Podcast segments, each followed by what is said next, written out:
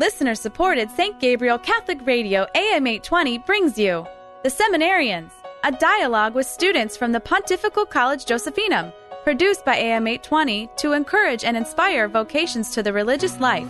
And now, The Seminarians. Welcome to the Seminarian Show. I'm Jonathan Torres from the Diocese of Charlotte, North Carolina. Joining me are Dalton Irvin from Victoria, Texas, and Gordon Mott from Columbus, Ohio. Let us begin with a prayer. In the name of Father, Son, Holy Spirit. Amen. Amen. Hail Mary, full of grace, the Lord is with thee. Blessed art thou among women, and blessed is the fruit of thy womb, Jesus. Holy, Mary, Mother of God, pray for us sinners, now and at the hour of our death. Amen. In the name of Father, Son, Holy Spirit. Amen. Amen. So today I want to talk about evangelization. This is a broad term. Uh, there are many ways to be evangelized, as it were, through apologetics, using scripture. Um, there are ways to be evangelized through art and beauty, experiencing uh, the goodness or uh, just of, of nature itself. Um, I remember hearing uh, a quip about nature being uh, the second the second set of scriptures. Um, it reveals God to us. Um, and there's other ways of re- being evangelized um, through examples, right? So the example of um, just good Christians living out their Christian life. Um, so I wanted to touch on all of these, um, but I wanted to begin first with defining evangelization. And I think um, at the core of evangelization is a verse from Matthew 28 19. And I quote, Therefore, go and make disciples of all nations, baptizing them in the name of the Father, and of the Son, and of the Holy Spirit. And so this is Christ's commission to us as Christians to go out and spread the good news. That's where we get the word evangelize. Um, from evangelios, I think it is from the Greek. Um, good news, Yeah, spreading good that news. good news. Um, and so, just to elaborate on that definition, we can talk about what evangelization is, what it isn't, and I think we can start by saying that it isn't winning an argument. A lot of people like to think about evangelization as I need to, I need to win souls. Um, and why that, while that might be correct in, in a sense, it's not so much about winning in numbers, right? It, Mhm. it's about the good of the other person, right? It, it, Mhm. evangelization, evangelization ultimately stems from a love of God and a love of others for God. Yeah, it's a qualitative experience, not a Yeah. quantitative one, I, I'd say. exactly. And so ultimately, through our baptism, we are we partake in Christ's mission as priest, prophet, and king, right? And so we are called to be Christ to other people. I think there's a song about that. We are do- called, we are chosen, we are Christ for one another. You could. You don't want to sing it? oh, no, I'm not. I was kicked out of the schola. Uh. hey, you had the rhythm right and everything, man. Well, that's not my department. I can't sing. But regardless, yes. so in our baptism, we do take on this responsibility of being Christ to the world, and again, we we take on Christ's commission of going out to all nations, baptizing them in the name of the Father and the Son and the Holy Spirit. And so, I wanted to open up the the floorboard, as it were, um, to you and and just ask what are your experiences with um, evangelization? How does it look like in your life growing up? Um, for instance, in my diocese, Charlotte, it's a southern diocese, so it takes on more of an apologetic um, nature. We are in the Bible Belt South, so a lot of um, we have a lot of Protestant brothers and sisters that we uh, encounter a lot more than when I lived in Long Island, where every block had a Catholic church and everyone was Catholic by name. And Yeah. I really wanted to make a joke about how many brothers and sisters you have. oh, And if you had Eight. more when you got to Charlotte or We than did. when you were, were in Long Island. yeah, Protestant brothers and sisters, not counting my eight siblings. So Are they Catholic? Or They're all Protestant? Catholic. Oh, okay. Yeah, so I don't need to evangelize to them. So False. false. Hopefully, I'm setting a good example, but who knows? Um, but anyway, yeah. What is what does um, evangelization kind of look like for you growing up? Were there instances where you had to defend a faith, in in what way, in what setting? Well, I mean, it's interesting you say growing up because I was an adult convert, so evangelization didn't look like much of Okay. anything to me growing up. The uh, but I mean, as Were you uh, evangelized too? as uh, as an adult coming in, um, I was evangelized by a good and holy Catholic coworker that uh, uh, whose example really kind of challenged a lot of perceptions that I had. Mm. Um, and I'm always edified by um, Bishop Campbell uh, is fond of. Uh, sorry for spoiling this for any converts, but Bishop Campbell is fond of when he does the rite of welcoming.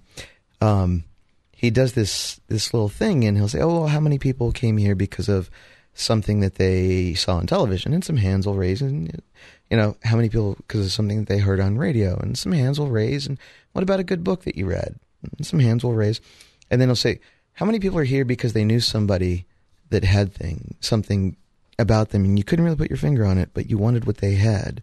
And all these hands shoot up, and he says, mm. "It would appear that we've all." learned a powerful lesson about what evangelization consists of, right? The, um, I mean, because this was a person who had a very difficult life and had no reason to be as as joyful as she was, and yet there she was, joyful in all of it, you know. And that's enough to get you asking questions sometimes. Yeah. Um, but then in my adult life, you know, when I came into the the faith, you know, a lot of people that I knew had questions. Um, you know, about why I would have made some of the decisions I did or why I gave up some of the things that I did, um, including my business. And uh, that that can be a, a, difficult call sometimes to, you know, but it's right there in the scripture. Be ready at all times. Forgive the reasons for your faith. Right. Yeah. Yeah. The uh, and so that was while while it can sometimes be a trying practice, it's always a joyful one. Um, and then you know just going out through summer assignments and things making friends with people from the area that aren't necessarily from the parish and mm. you know especially like doing hospital ministry last summer was a real joy to me um, doing hospital ministry and building relationships with all of the protestant chaplains from the area that mm. were also going in and you know some of the automatic expectations that catholics don't know scripture oh really you know because uh, this one does but so uh, what about you dalton I think I grew up in an interesting part of Texas. Texas is further south than North Carolina, and uh, but at the same time, it's it's it, it's a, it's its own place. It I wouldn't say it fits into the stereotype of the South, even though part of the state is considered the Bible Belt. Sure, yeah. Um, and the the area I grew up in is strong German Czech settlements uh, from the early 19th century, mid 19th century. Uh, so very Catholic. Like the Diocese of Victoria now, we're at our lowest number ever at 42% Catholic. Mm. Um, so I grew up in a very Catholic area. Um, I never really recalled, there was never really the temptation not to be Catholic. Even the right. Catholics who didn't go to church were considered, ca- you know, they're oh, still Catholic. They're yeah, going to bring yeah. their kids to be baptized because that's just what happens. Yeah uh, when you live in these communities. Uh, but my grand, my dad's dad uh, lives in Lynchburg, Tennessee.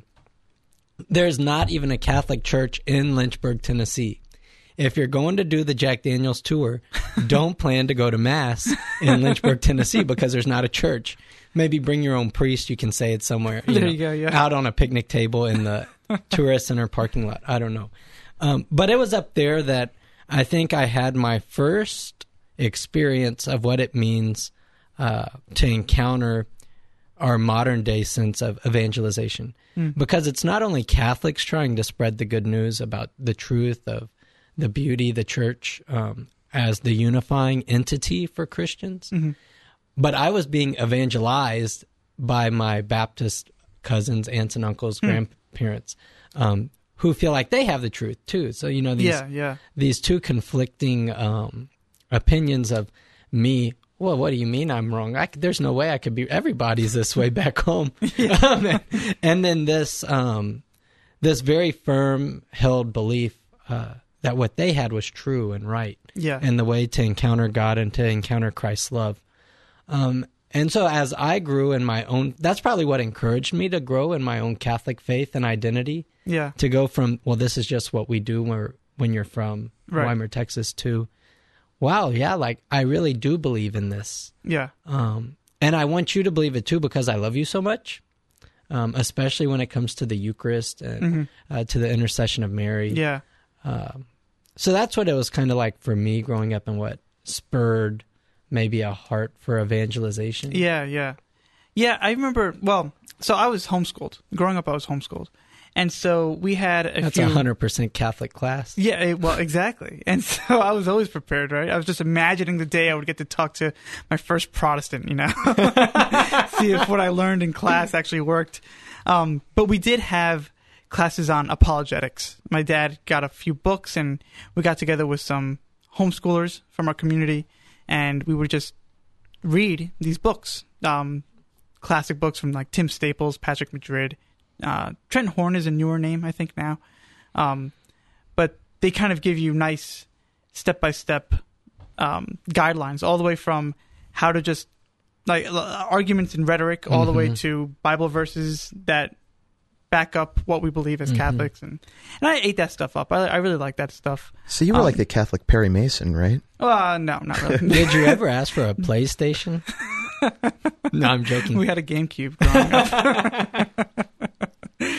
but um, but it was it wasn't until um I remember my sister got a job. Actually, a few of my siblings started working at Chick Fil A. Oh, nice. Yeah. my pleasure. Oh yes, and they really enjoyed their time there. They're great community, great people that work there.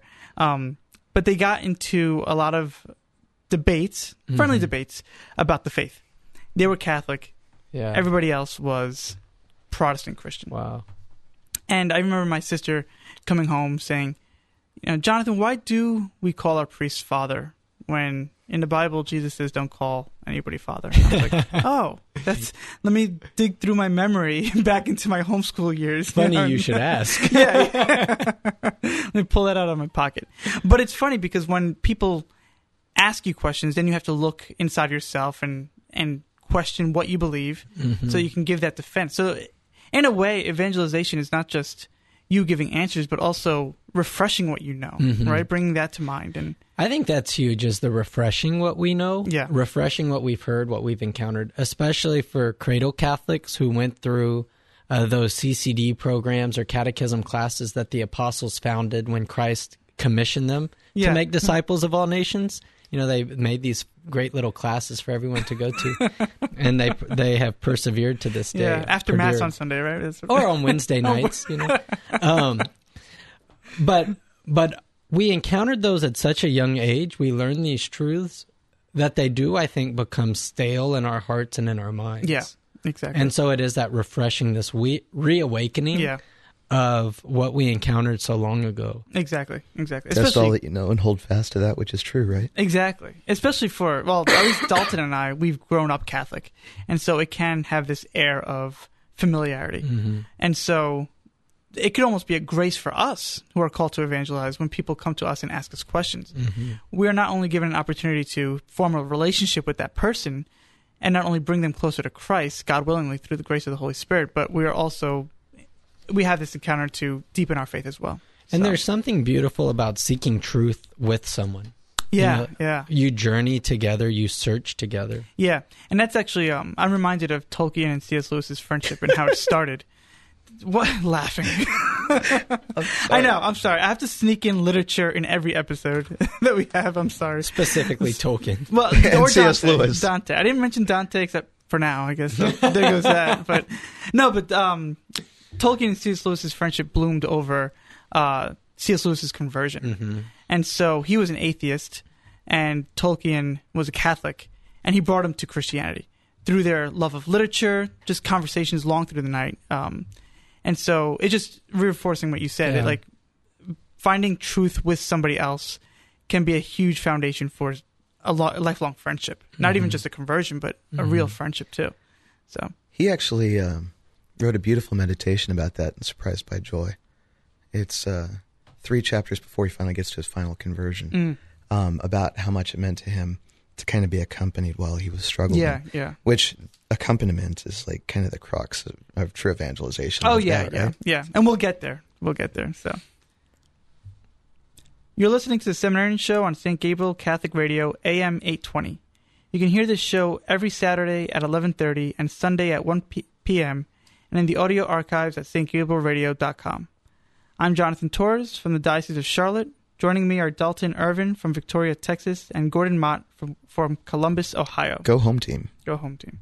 so, we've been talking a little bit about evangelization, um, our experiences with evangelization growing up, how it can be a foundation for a deeper friendship or relationship, um, aside from just getting another soul into heaven, as it were, as if that's like a bad thing. But, um, but yeah, we can start moving on to, I think, other facets of evangelization. Specifically, I've been thinking about how some groups are easier than others. Um, as seminarians learning to be priests, we're going to be faced with evangelization in a very different way than Mhm. than lay people perhaps are entering their workplaces and you know encountering people that are so disinterested in their faith Mm-hmm. you know we might have the luxury of just strengthening faith more so and Mhm. letting those people go out and really doing the dirty work Yeah, of well, evangelization The document from Vatican II, Lumen Gentium, Mm. was very clear that the priest's role is is to educate the the faithful who come to the, the church, right? Yeah, Through- yeah. Especially through the homily, but in all aspects of priestly ministry. And then it's the laity who actually spreads the faith through their, their living it out yeah exactly uh, in, in daily life. exactly Yeah. So um so yeah, but I wanted to kind of touch on this day and age that we're living in. Unfortunately, not everyone is a fiery Southern Baptist preacher that wants to learn truth, right? Yeah. And I think that that's a, a, an interesting testament to evangelization that it might be easier to get someone to convert that's on fire for his or her beliefs than just someone who is uh, lukewarm agnostic. Yeah, this is interesting. I don't know. You you you, th- you think otherwise? I kind of do. I think it may. Explain I mean, I think. I think indifferent may be the key word there. Mhm. You know, um, but when you encounter someone who's convinced of their own art, you know, their own position, Mhm. um, it has it has less to do with being fiery or, or passionate about something, and more to do with certitude. I think Mm. um, because you can have your Southern Baptist preacher, for example, who's fiery and for the faith, but if he's so convinced in his own position, you're never going to convince him otherwise. That's true. I think maybe I should clarify what I said. And someone who is, for instance, a fiery Baptist preacher, if he's truly in love with his faith, he is going to try to find reasons to defend his faith. And in doing so, he will encounter the truth. Okay, I think that's what. but even the getting at. agnostic, the agnostic that's searching for truth for some meaning, that's the person who I think may be easier. Well, the To agnostic, but, because- but the agnostic, by his very nature, is indifferent. He's kind of like there could be a god, there might not be a god. So maybe he needs to be Who cares? atheist. Well, I think I don't know. I Well- think a person who's firmly rooted in their beliefs are always going to be questioning it in a not in a negative sense, but in a sense that he is searching for for deepening that truth. And so like the Protestant preacher, even as priests, we should continue to ask ourselves, okay, how does it look from this angle and this angle and this angle? But if we have the truth, then it's only going to be affirmed, right? Yeah, And so I just think that because the Catholic, a Catholic's relationship with God is very different than many Protestant views of God Yeah. and how we relate to God. You know, the, the Catholic idea is very intimate um, and very relational. Yeah. not this, dic- you know, God here. That is people here. true. That is true. And so for for other Christians to come to see God in a Catholic way, they almost have to not see God in their former way, if that makes sense. Right. You know, you have to let that go and almost completely turn it around. yeah, yeah. So, I think, I think there needs to be some refinement there, right? Because, so like, there's um, there's a beautiful people's conceptions of God can't. I, I- I don't know that we can necessarily paint them all. That's going to be A, B, C. We we can't fit these things in a nice little box, right?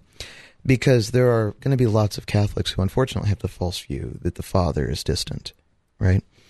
The uh, and a lot of those are going to be affected by their lived human experiences. If you have a distant father, then you're going to look at the eternal Father in a kind of a distant way, right? The um, because I know plenty of Protestants who are very serious when they say, "Well, you know, Jesus Christ, my Lord and personal Savior," and I know a lot of good and holy Protestants who start off their day by calling prayer partners Um, like there's one group that I know of that like they'll do a three way call, and you know they they pray with each other at the beginning of every day, which is this beautiful kind of a thing. Now we do this through like the liturgy of the hours, right? But I mean, certainly that's not a common thing with with every Catholic. Well, and so you know? that was kind of the point I was getting at is that you don't like for Catholics we can pray in unity without being on the phone with each other, and that's a concept that's hard to get to. I think if you're so used to the conference call prayers, it's hard to get to the idea maybe of how you can be in union in, in intercessory prayer by all praying the rosary at different times during the day Yeah. because God operates outside of space and time Yeah, yeah, but yeah. still you're praying one prayer together.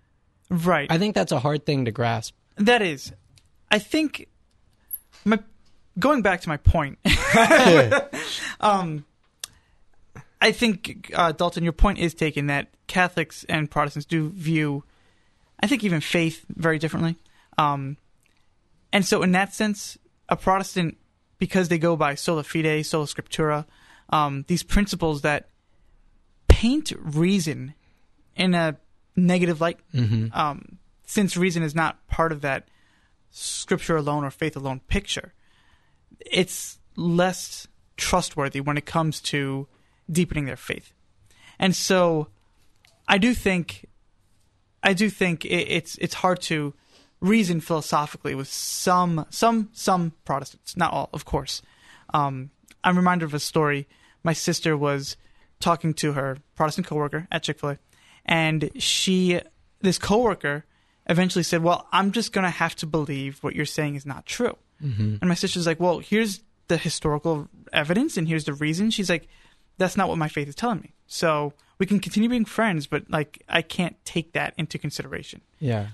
for a Catholic, that's not thinkable, right? Like we would r- try to reason through it, right? Um, and so that, that that I think that's a entirely valid observation.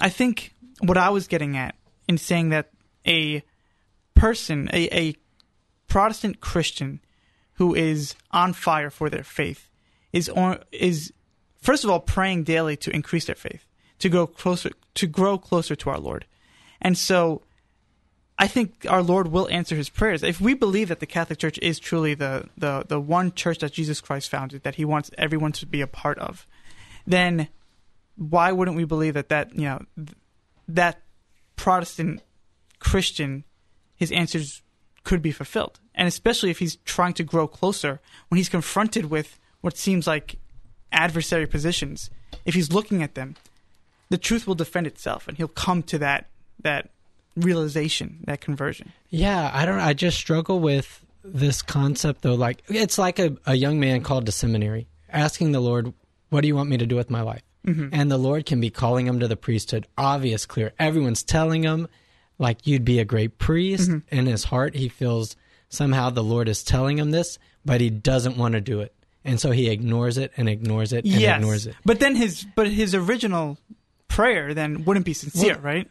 No, I mean it was sincere, but He's he's like, like, Lord, what do you want me to do? But I don't want to be a priest. And what? Why is he even asking our so Lord you what to do? you get to your fi- fiery whatever denomination you want to have, Mm-hmm. and Lord, reveal to me the truth, and the Lord reveals to him something that's, or you know, they they encounter the the Catholic Mm-hmm. Church in a whole new way, and they're like, nope, yes. Well, okay, that's fair. and I because think my that we're dealing- grandfather was a minister of this church, my Okay, dad was a minister sure, of this sure. church, I'm a minister of this I church, think- and I know. maybe then we have to make a further distinction in saying because ultimately conversion, conversion evangelization if it's successful is going to be a fruit of the holy spirit right no human endeavor can convert someone just by philosophical reasoning Yeah. or you know beauty or whatever i think the holy spirit really does act in the final step of oh, evangelization and so if a protestant is let's just say struggling with this and asking, Lord, lead me deeper to truth, they are confronted with the truth. And then there is an element of their free will saying, Am I going to accept this or mm-hmm. not?